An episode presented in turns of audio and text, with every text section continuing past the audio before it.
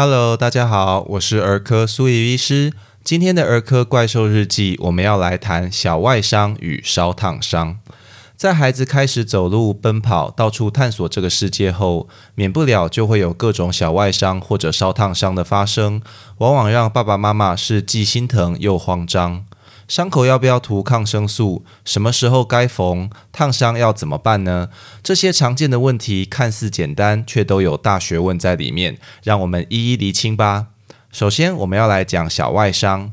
要避免好奇活跃的孩子不受伤，几乎是不可能的任务。从跌倒的擦伤、使用指甲刀或剪刀时的割伤，到各种尖锐物体的穿刺伤，都非常常见。大多数的时候，孩子伤口并不大，只需要亲一个，痛痛飞走就完事了。英文我们叫 TLC（Tender Loving Care）。但如果我们知道正确的伤口处理方式，除了能够减少不必要的焦虑，也能帮助孩子的伤口快速愈合，减少结疤、感染等并发症的发生。一般的小外伤可以按照以下三个步骤来处理。第一个是止血，止血是外伤处理的第一步，在受伤后应该用干净的纱布或者布巾压迫伤口五到十分钟，帮助止血。止血如果想要做好，就必须压好压满，不要偷看。常见的错误是在止血前就不断打开来看伤口，或者是直接开始清洗涂药。这些做法都会让止血变得更困难，也不会有额外的好处。在没有凝血功能异常或者大血管受伤的状况下，上述方法通常都可以成功止血。如果加压十分钟还是明显在出血，就应该继续加压，然后就医。题外话，如果你看到严重外伤的人流血不止，要怎么紧急处置呢？其实原则是差不多的，找出在流血的地方，用手或者布巾加压。如果受伤处有尖锐物，像刀子或者铁棒等，就不要急着移除，以免大量失血。而受伤部位如果在四肢，也可以在近心端绑上布条，帮助止血，然后尽速送医即可。那伤口处理的第二步是清洁伤口，在确定伤口止血后，就可以开始清洁并且检视伤口了。很多人误以为清洁伤口就是用优点或者各种抗生素杀菌，但这些东西虽然可以杀死细菌，却无法去除沙土、灰尘或者玻璃碎片这些异物跟脏污。正确的做法是用大量清水冲洗五分钟，并且移出所有肉眼可见的脏污。如果孩子哭闹很难配合，也可以把伤口泡在干净的水里轻轻搓洗。有时脏污太多或者异物无法移除，就得到医院处理。先给予止痛后，把伤口清洗干净，或者进一步检查处置。有些爸爸妈妈听到这里就会问说：那要不要用生理食盐水冲洗呢？其实从研究的数据上来看，生理食盐水或者干净清水清洗伤口的效果是差不多的。之所以来医院我们都用生理食盐水，不用自来水，只是因为方便。而已。那伤口处理的第三步是包扎，在伤口清洗干净后，就可以做最后的检视，确认没有脏污或者异物后，盖上干净的纱布或者 OK 棒，然后每天清洗伤口后更换，等待伤口愈合即可。咦？那需不需要用前面提到的优点或者抗生素软膏呢？这个就有一些争议。由于伤口一旦感染就不容易愈合，也会发生各种并发症。过去的做法是所有伤口每次换药都用优点消毒，或者涂上抗生素软膏预防感染。但研究发现，这样的做法很多时候不会带来更多的帮助，因为伤口其实很干净，反而是优点跟抗生素的成分会阻碍伤口愈合，或者引起色素沉淀。因此，除非经医师评。估觉得有风险，或者一开始伤口很脏，比如说像指甲抓伤、在泥土地擦伤、跌到水沟里等，只要好好清洁伤口、包扎即可，不一定要使用优点或者抗生素。要特别说明的是，动物咬伤这个例外，动物的口腔里有很多细菌，菌不只要彻底清洁消毒，还可能需要使用抗生素，建议要就医处理。在处理小外伤，除了上面讲的这三个步骤以外，还有两个要注意的地方，就是破伤风类毒素疫苗注射以及伤口缝合。那我们先来提破伤风类毒素疫苗注射。一般来说，台湾的儿童在六个月大就会完成三剂的破伤风类毒素疫苗注射，含在二、四以及六个月施打的五合一疫苗里面。那一岁半施打的五合一疫苗，满五岁入学前的四合一疫苗里面也有破伤风类毒素疫苗。只要接种超过三剂以上的破伤风类毒素疫苗，而且距离上次接种在五年以内，就不用担心破伤风杆菌的感染。也就是说，十一岁以上的儿童，由于距离上次接种超过五年，如果发生外伤而且伤口较脏，就必须考虑接种。那干净的小伤口，由于破伤风杆菌感染的风险很低，可以接受十年以内有接种过破伤风类毒素疫苗即可。那另外，六个月以下的小婴儿虽然还没有完成三剂以上破伤风类毒素疫苗的接种，但除了出生时候的断脐以外，也很少有外伤，所以在台湾不太是个问题。但确实有些医疗落后国家，由于生产器械没有好好消毒，也没有广泛接种破伤风疫苗，有新生儿被破伤风杆菌感染后死亡的报告。那第二个，我们来谈缝合伤口。什么时候需要去缝合伤口呢？缝合伤口的目的在于帮助分开的组织彼此靠近，协助愈合，并且减少疤痕的产生。它的缺点除了会痛以外，如果在缝合前伤口就有脏污或者感染，那就会难以清除，导致恶化。一般来说，有以下状况的伤口是需要缝合的：穿过整个皮肤的伤口，也就是你在清洗后可以看见底下深红色的肌肉或者黄色的脂肪。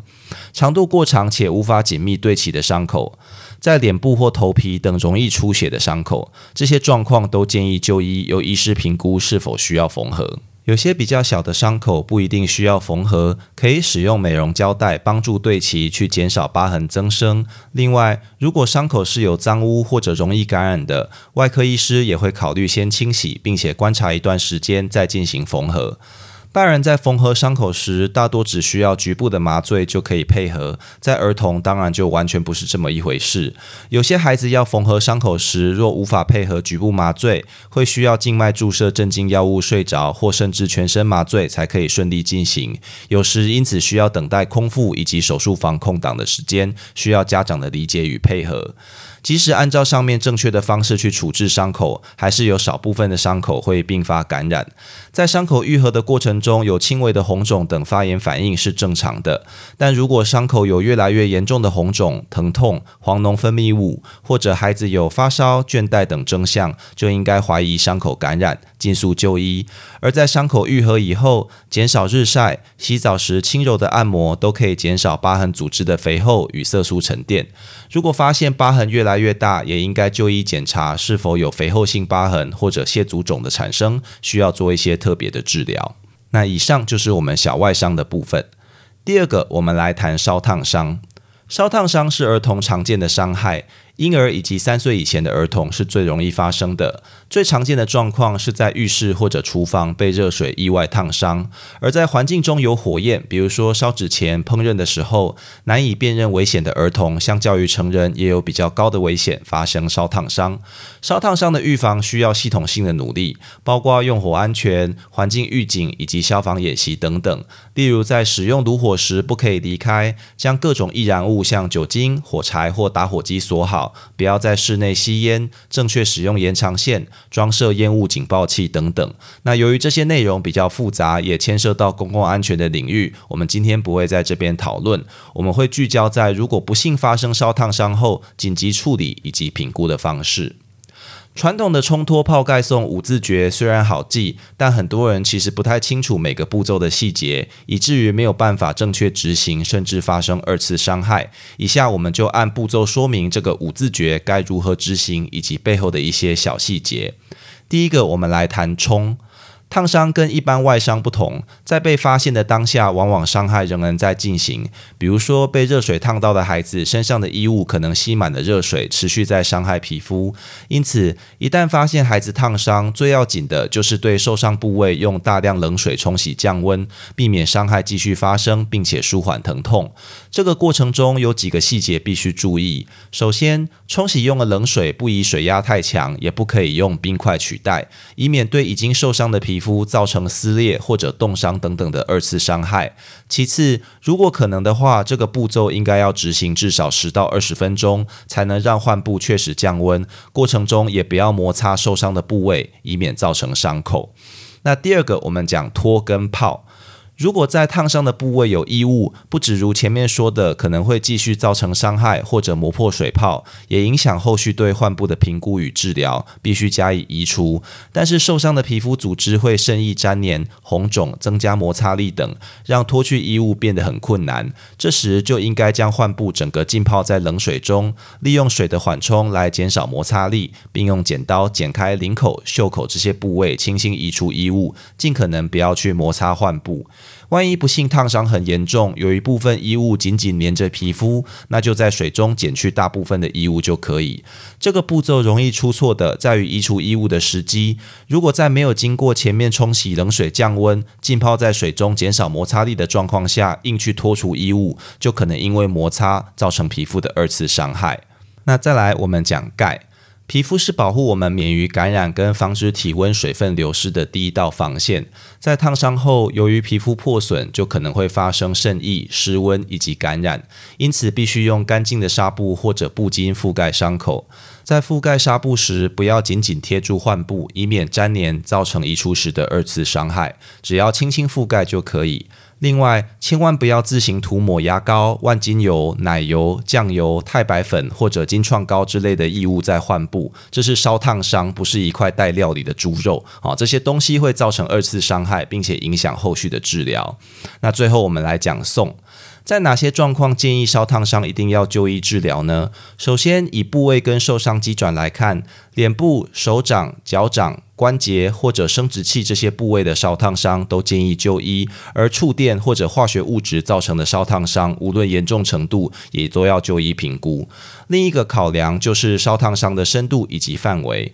各位爸爸妈妈可能都在电视上看过说，诶，某人烧烫伤送医，全身百分之多少几度烧烫伤之类的新闻。那那个百分之多少讲的就是有多少体表面积烧烫伤，几度讲的就是烧烫伤的深度。不同年龄层的孩子，由于身体比例不同，估计烧烫伤体表面积的方法就会不太一样。那为了好记，这边提供一个全年龄孩童都适用的法则：患者的手掌面积包含手指，大概就是百分之一的体表面积；而如果有一整只手臂都烧烫伤，那那个面积大概就是百分之十。通常烧烫伤范围如果超过百分之十，就得住院治疗。至于烧烫伤的深度，则可以由浅至深，分成一到四度。皮肤从外到内大致可以分成由角质细胞为主的表皮层，那汗腺、微血管与神经所在的真皮层，以及脂肪、较大血管经过的皮下组织这三层。一度烧烫伤就是只有表皮层受伤，它不会起水泡，但会又红又痛，表面干燥，而且按压患部时会变白。晒伤就是常见的一度烧烫伤，通常在数天后红跟痛就会改善，然后脱皮长出新的表皮层，不太会留下疤痕。那二度烧烫伤指的是表皮跟表浅的真皮受伤。二度烧烫伤在起初与一度烧烫伤看起来很像，但在数分钟到数小时后就会起水泡或者有少量的渗液，通常要一到三周才能痊愈，不太会留下疤痕，但可能会发生色素沉积的问题。而三度烧烫伤，由于伤害到真皮深处的毛囊、微血管跟神经，通常只有在按压患部的时候会疼痛，而且不会变白，表面看起来有点红白相间，一般要数周到数月才会恢复，甚至可能会需要植皮，而且会产生疤痕组织。至于最严重的四度，就是深度超过真皮进到皮下组织的烧烫伤，会有苍白无血色的死皮或者深黑色的胶痂、毛发脱落的现象，可能伤害到。肌肉跟骨骼大多会有很严重的疤痕与挛缩，会脱水，甚至有生命危险。一般只要有疑似三度的烧烫伤，就建议要住院治疗。最后，我们来谈一下烧烫伤的一些基本照顾原则。烧烫伤的敷料目的在于减少疼痛，抑制患部细菌的生长，并且维持潮湿的环境，促进皮肤愈合。在初步处理后，如果我们继续只用纱布覆盖，很容易在皮肤愈合时跟组织粘连在一起，造成疼痛或伤害。对于使用哪一种敷料最好，目前医学上是没有定论。一到两度的烧烫伤，通常只要清洁消毒后涂上敷料，并且用干净纱布轻轻覆盖就可以。如果还是担心粘连的问题，也可以使用自粘性敷料减少粘连。那形成水泡的话，不建议自己弄破，以免增加感染机会。等它自己吸收就可以。有时一些比较严重的烧烫伤，经医师评估认为水泡影响了伤口的愈合，或者已经感染，我们就在医院院消毒干净后将它弄破。三度以上的烧烫伤就没有这么单纯，除了必须考虑植皮跟手术移除坏死的组织外，每次换药也都要用干净的刷子或者棉棒把坏死的组织移除，才能顺利愈合。这也是为什么三度以上的烧烫伤需要在医院治疗。另外，烧烫伤是非常非常疼痛的，有些严重烧烫伤的病人甚至会痛到休克，所以止痛也是治疗上非常重要的一环，尤其是在换药的时候。比较轻微的烧烫伤，可以使用商品名为安加热、伊普芬的乙酰氨酚或者非固醇类消炎药来做止痛。如果像三度以上那种要换药清除坏死组织的严重烧烫伤，就可以用吗啡类的药物来帮助止痛。而孩童由于不太可能配合换药，所以有时也需要用一些镇静药物，睡着后才能顺利治疗。观察烧烫伤的患部是否感染的原则跟小外伤是差不多的。如果伤口有越来越严重的红肿、疼痛、黄脓分泌物，或者孩子有发烧、倦怠等征象，就应该怀疑感染，尽速送医。那以上就是烧烫伤部分的介绍。希望透过今天的主题分享，让大家对于孩童小外伤以及烧烫伤有更进一步的认识，可以努力预防，并在不幸发生时知道如何正确的紧急处置，以及在需要时就医喽。本集内容特别感谢台北医学大学附设医院小儿外科黄富焕医师协助校稿。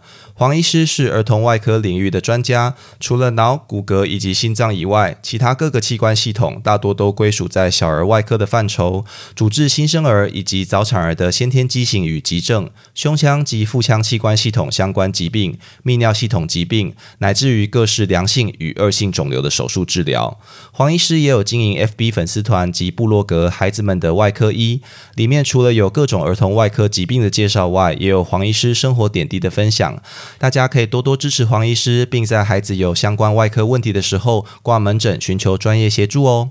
以上就是今天的全部内容。如果你喜欢本频道，欢迎按下关注、订阅，并且分享给你周遭的亲朋好友，这样就能收到本频道的最新通知，也让苏医师有动力提供大家更优质的内容喽。也欢迎各位听众到 Apple Podcast 留下你对频道的看法，或者寄 email 到频道信箱，提供您宝贵的意见哦。我是苏医医师，我们下次见。